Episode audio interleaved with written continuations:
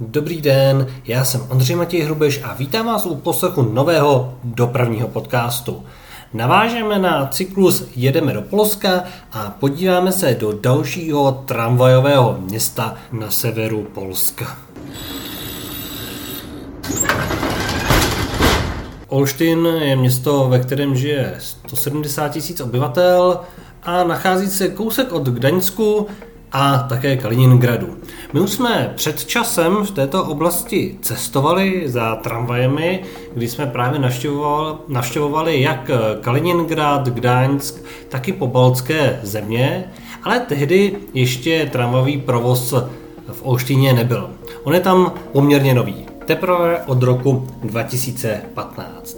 Ale když budu konkrétní, tak tramvaje v Olštyně už jezdily v minulosti, kdy jejich provoz tam byl mezi lety 1907 až 1965. Potom byl tramvajový provoz zrušen a právě v roce 2015 byl znovu otevřen a v současné době tam jezdí 3 tramvajové linky, na kterých zajišťuje provoz 15 tramvají.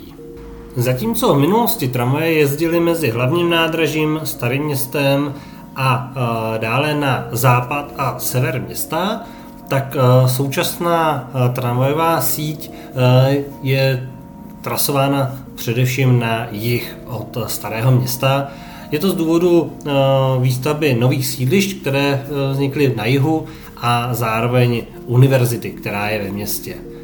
Na síti, která je tedy obsluhována 3 tramvajovými linkami, tak si můžeme představit jako jednu dlouhou trasu, která vede v ose sever-jih právě mezi hlavním nádražím a sídlištěm, a z této hlavní trasy je odbočka v centrální části města, kde je úsek zhruba 2 zastávek na Staré město, kde končí linka 1 před branou na pěší zónu, a druhou odbočkou je trať k univerzitě, kam jezdí linka 3 a ta je v oblasti nákupního centra, které je na jihu města.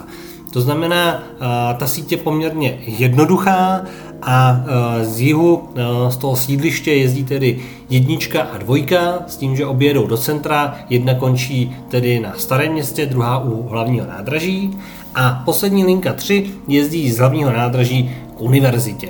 My, když jsme byli ve městě v létě, v srpnu, tak provoz linky 3 nebyl zrovna velký.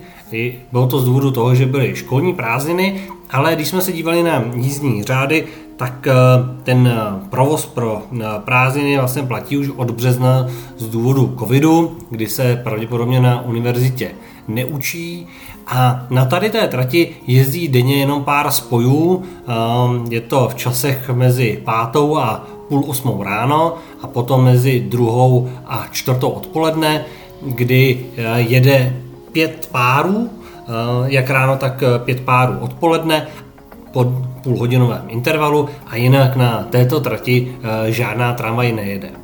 Další důvod, proč je tam ten omezený provoz, je i nedostatek tramvají ve městě, protože dopravní podnik vlastní pouze 15 vozů a s těmi 15 vozy musí jezdit vlastně na všech tramvajových linkách.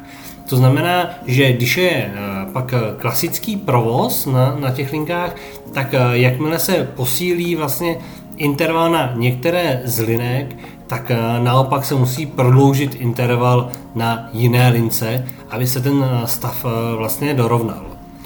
Za naší návštěvy na linkách 1 a 2, které teda jsou ty hlavní a jezdí z centra města na to sídliště, nebo ono je tam těch sídlišť víc, tak bylo vidět, že ta tramvajová doprava je tam velmi populární, je oblíbená a tramvaje jezdí velmi plné.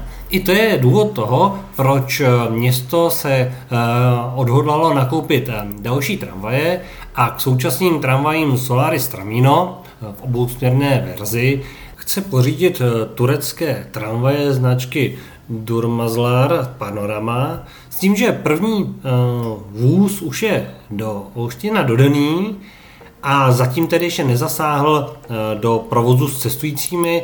Jak nám i někdo psal pod fotky, které jsme dávali na internet, tak vůz i prošel vykolejením a zatím asi se testuje jeho další provoz, než bude nasazen na linku s cestujícími. Nicméně tyto tramvaje, které se mají z Turecka dodat, tak právě by měly pomoci zkrátit interval na současných tramvajových linkách a zároveň pomoci případnému dalšímu rozvoji tramvajové sítě na nové úseky a nové tratě.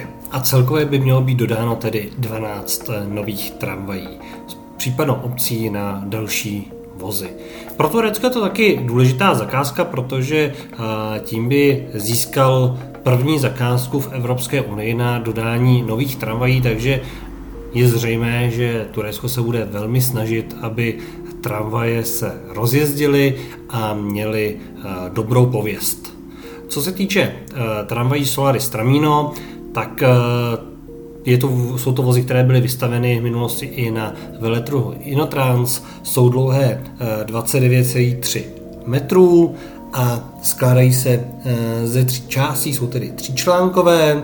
A zajímavostí bylo, že v době naší návštěvy bylo na každé druhé sedačce upozornění, aby lidé si na ně nesedali a dodržoval se ten sociální rozestup v rámci covidu. A ještě pro představu, tramvajový provoz je tady provozován na klasickém rozchodu, to znamená 1435 mm. Délka sítě je 10 km, což opravdu není mnoho, a projetí z konečné na konečnou té linky 2 a 1 je zhruba nějakých 20 minut, takže ta síť opravdu není v tomhletom ohledu velká. A jako zajímavost můžu doporučit například koncový úsek linky 1 u Starého Města, kde je jednokolejný úsek, a podobně je to i na lince 3 k univerzitě, kde se taky nacházejí jednokolejné úseky s výhybnami, a tam je zajímavé, že ty výhybny jsou stavěny mimo tramvajové zastávky, to znamená, že je to pojato trošku jinak než kdekoliv jinde, protože většinou se ta výhybna na těch jednokolejných úsecích dělá v oblasti zastávky, tak tady to udělali přímo na trati, ale jestliže tam jezdí v 30-minutovém intervalu, tak tam fakticky ani k žádnému míjení zatím nedochází. Jelikož tramvajový provoz není velký, tak určitě stojí za to navštívit i centrum města, které není špatné a není ani velké, takže ho máte prochozené poměrně rychle. Jaká je nevýhoda Olsztynu?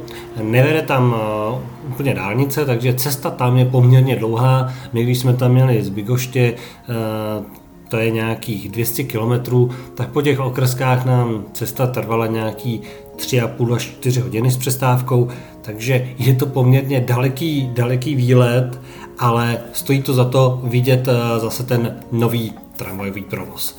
Já děkuji za poslech dopravního podcastu z polské rubriky, těším se na vás u příštích dílů a nezapomeňte si přečíst článek na www.mhd86.cz, kde se dozvíte další podrobnosti o tramvajovém provozu Olsztynu, zároveň tam jsou fotogalerie, videa z provozu, a nezapomeňte sdílet také dopravní podcast a klikat na něj v oblíbených mobilních aplikacích.